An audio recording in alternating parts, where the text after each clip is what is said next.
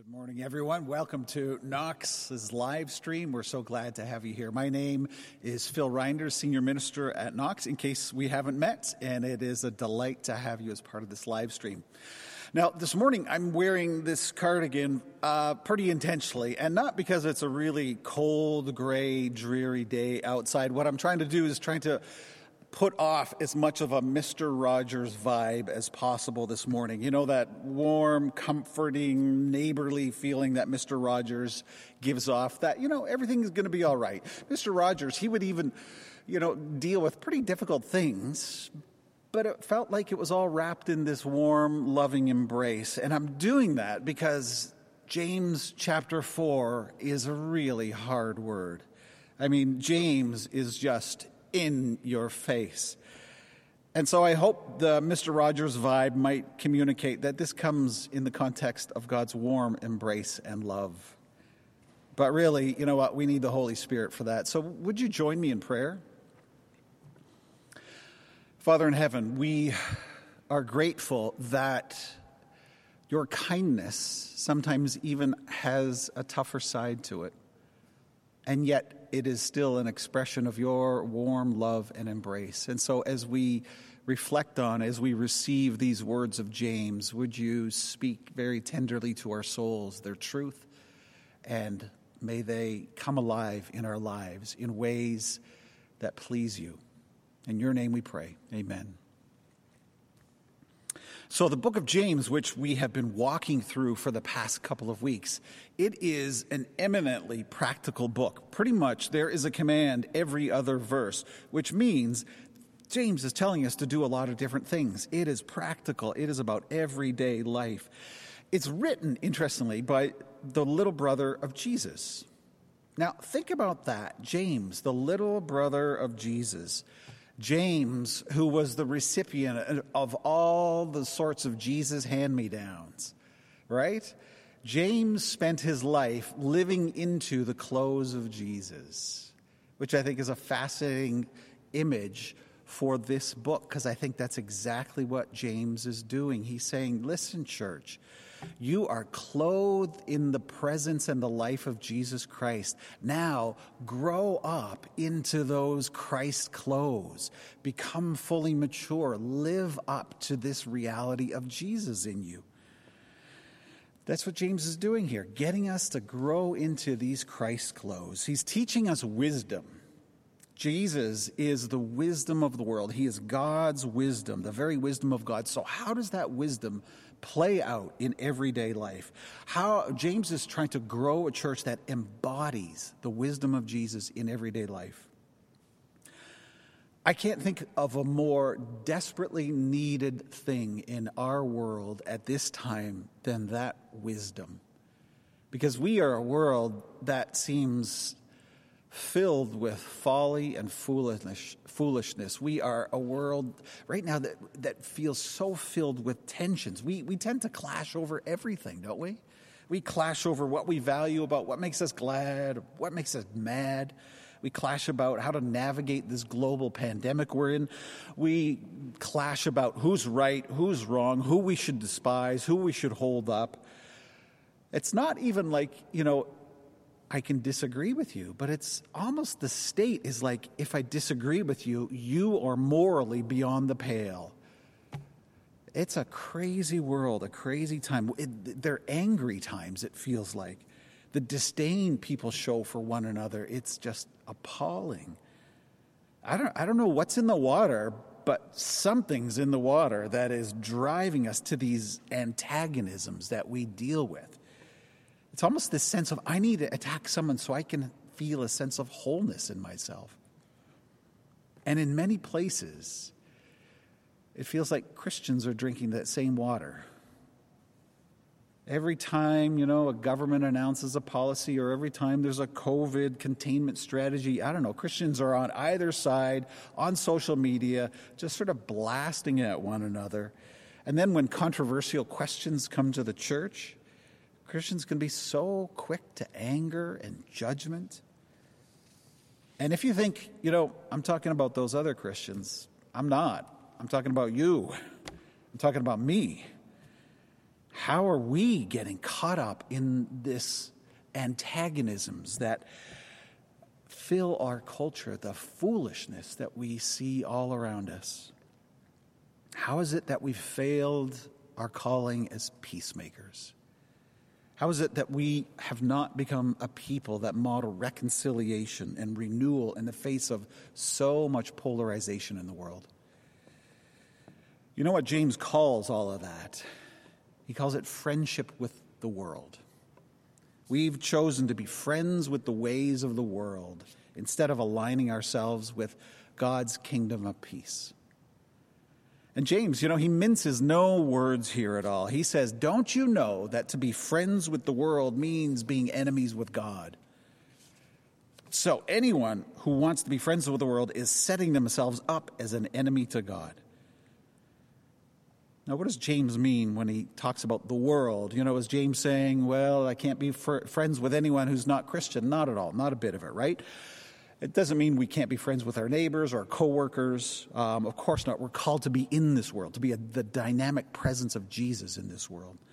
The world, throughout the Bible, it's, it's this term that refers to a world that's opposed to God in its actions, in its attitudes.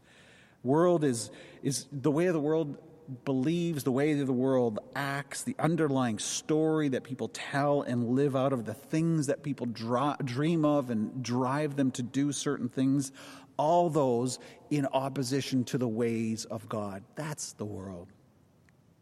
And James is reminding us here that it's so easy to just go with the flow of the world. If and if we're not actively discerning and reflecting on what we're doing we're just picking up the habits of mind and body from the world around us the chances are we're becoming friends with the world. You know if we are just tuned into and begin to echo what's being broadcast on TV or social media feeds we're just echoing the ways of the world it's just the normal way most people are living. And we get comfortable with it. And then we find ourselves sitting down with the ways of the world. And then we've made friends with the ways of the world.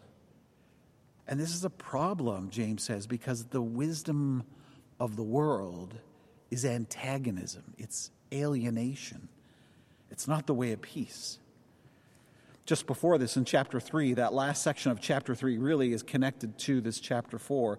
James says this If you harbor bitter envy and selfish ambition in your hearts, don't boast about it or deny the truth of it. Such, quote, wisdom does not come down from heaven, he says, but is earthly, unspiritual, demonic.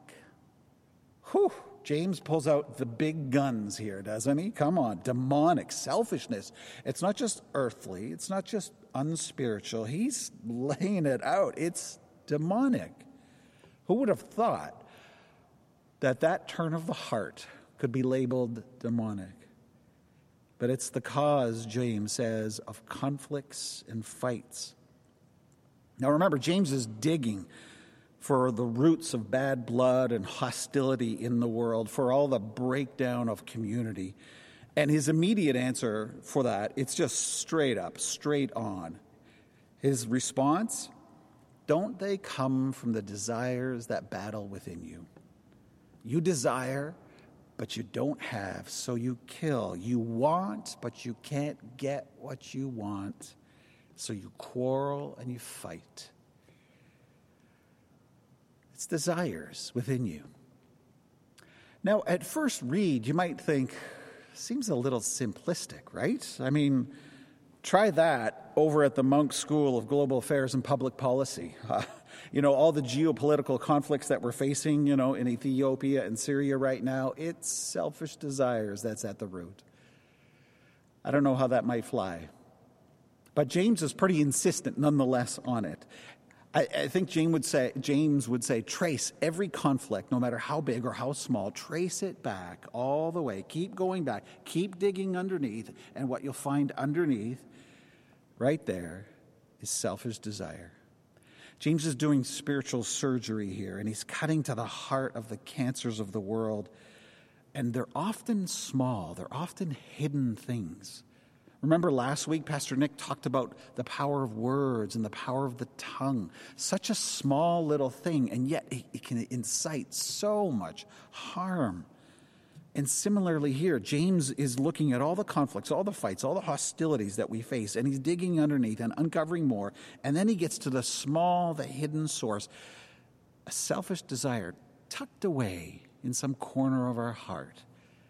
There it is, he says. That's it.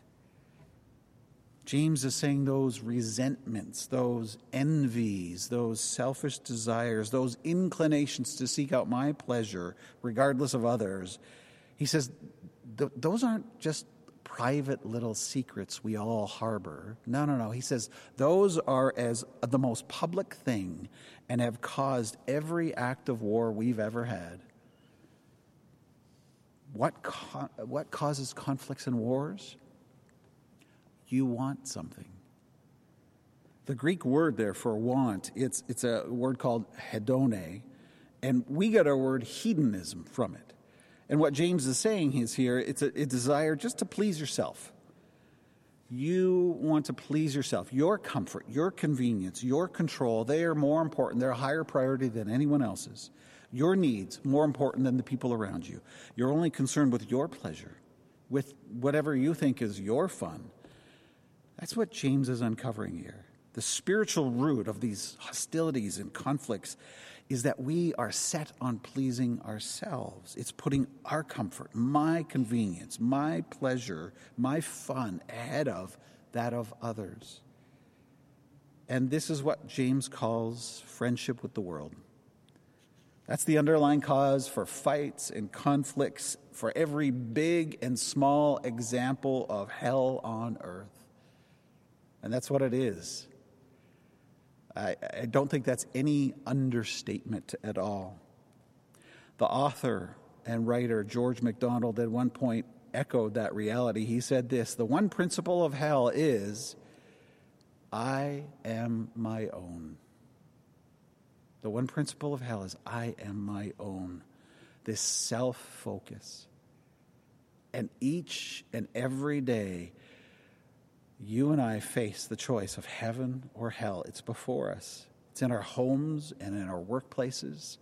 It's in our street corners and schools. It waits in kitchens and bedrooms and boardrooms. Will I insist on my way? That I am my own?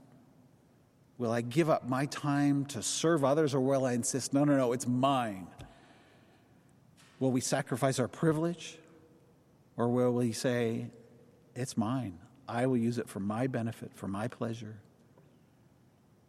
You want to please yourself, James says. You want, but you can't have.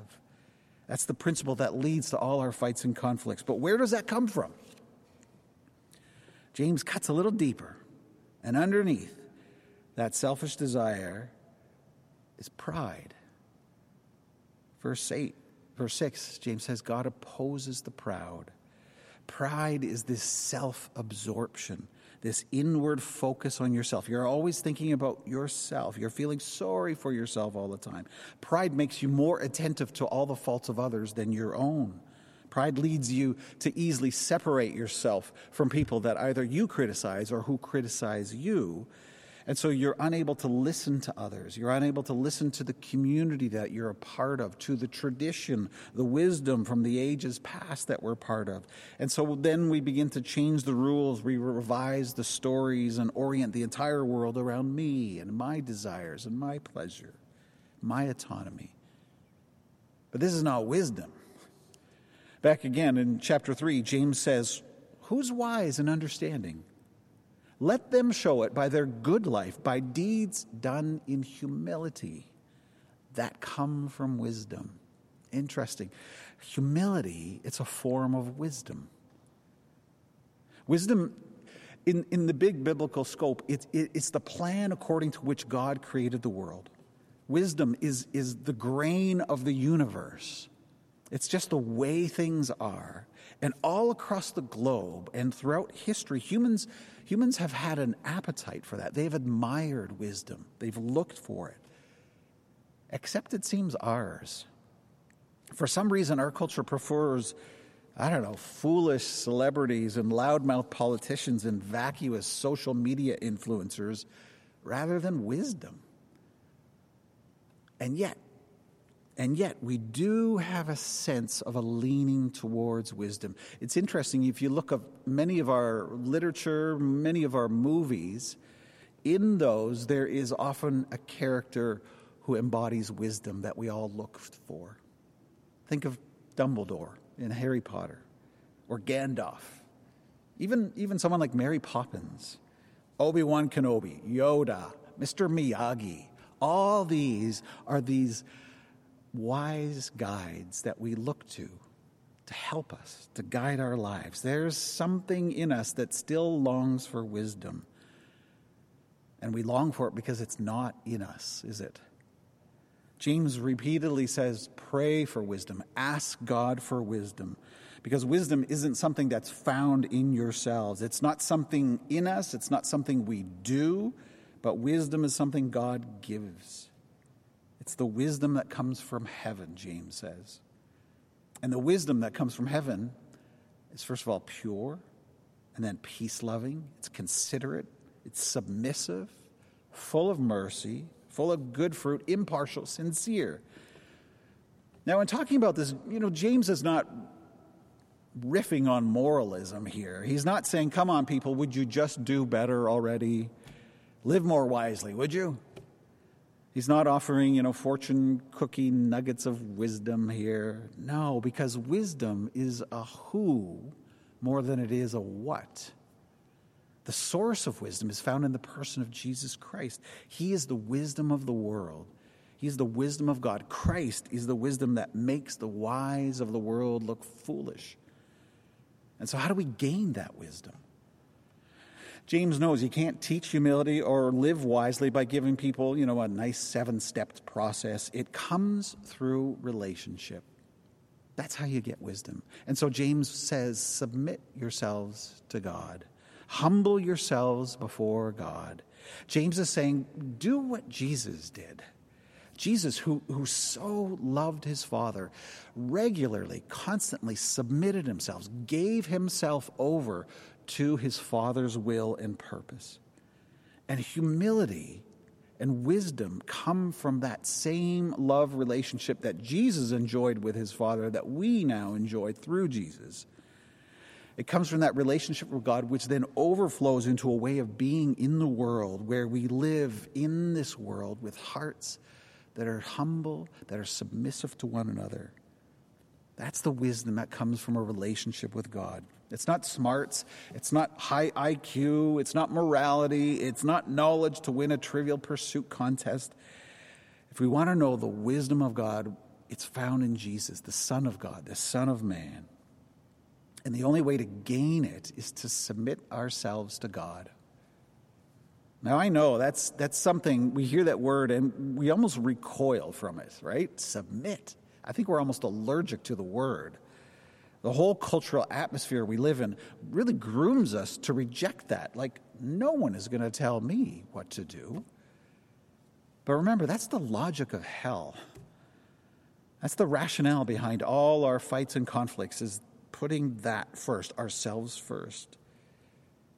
We need the wisdom from heaven. So submit yourselves to God, humble yourselves before the Lord, and He will lift you up, says James. And really, that's the work of discipleship submitting ourselves, yielding ourselves to Jesus. And more to the point, it's yielding and submitting our desires to Jesus. What do you want? What do you desire? That's what James has been getting at here. And it's really a fundamental question of following Jesus, of discipleship. That's the question Jesus would pose to would be disciples.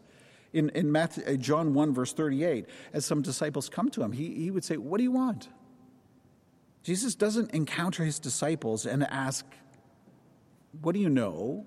or even what do you believe? He asks, What do you want? What do you desire? And he asks this because he knows that our desires, our longings, they drive our actions. Our wants and our longings sit at the core of who we are.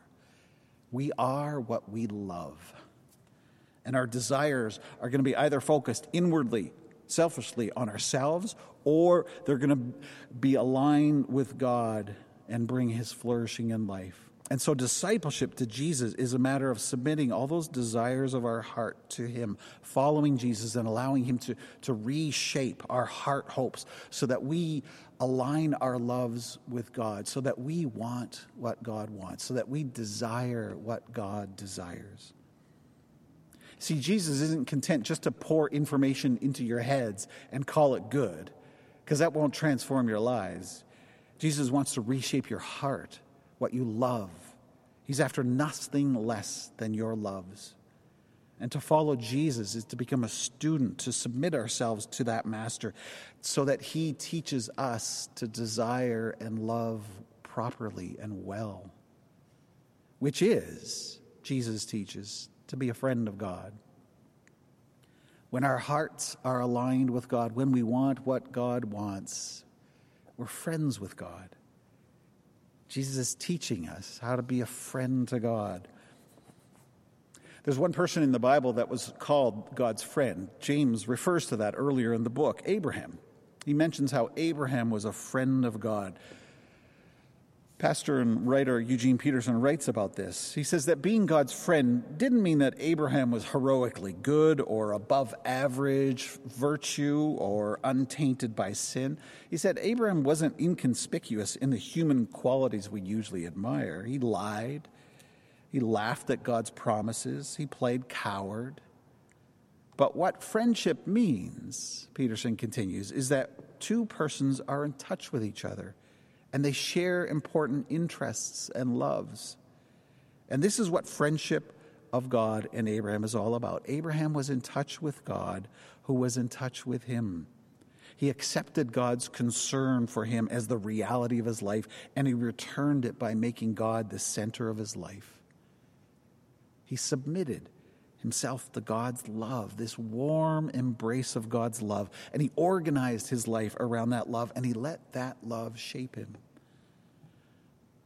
That leaves me wanting to be God's friend, to want what God wants, to have my heart aligned with all the things that God's heart is passionate about. My prayer is, Jesus, would you teach us to be God's friend? Help us to put on these Christ clothes, those Christ clothes of compassion and kindness, gentleness and humility. Help us put on the wisdom from heaven that is the hope of this world. In the name of the Father, and the Son, and the Holy Spirit. Amen. Friends, right now we're going to take a moment of quiet reflection. And there's going to be a question that's put on the screen. So we'll just take a few minutes of quiet as you reflect on that question. Where is God calling you to submit to Him? What desires do you need to allow Jesus to reshape in your heart today?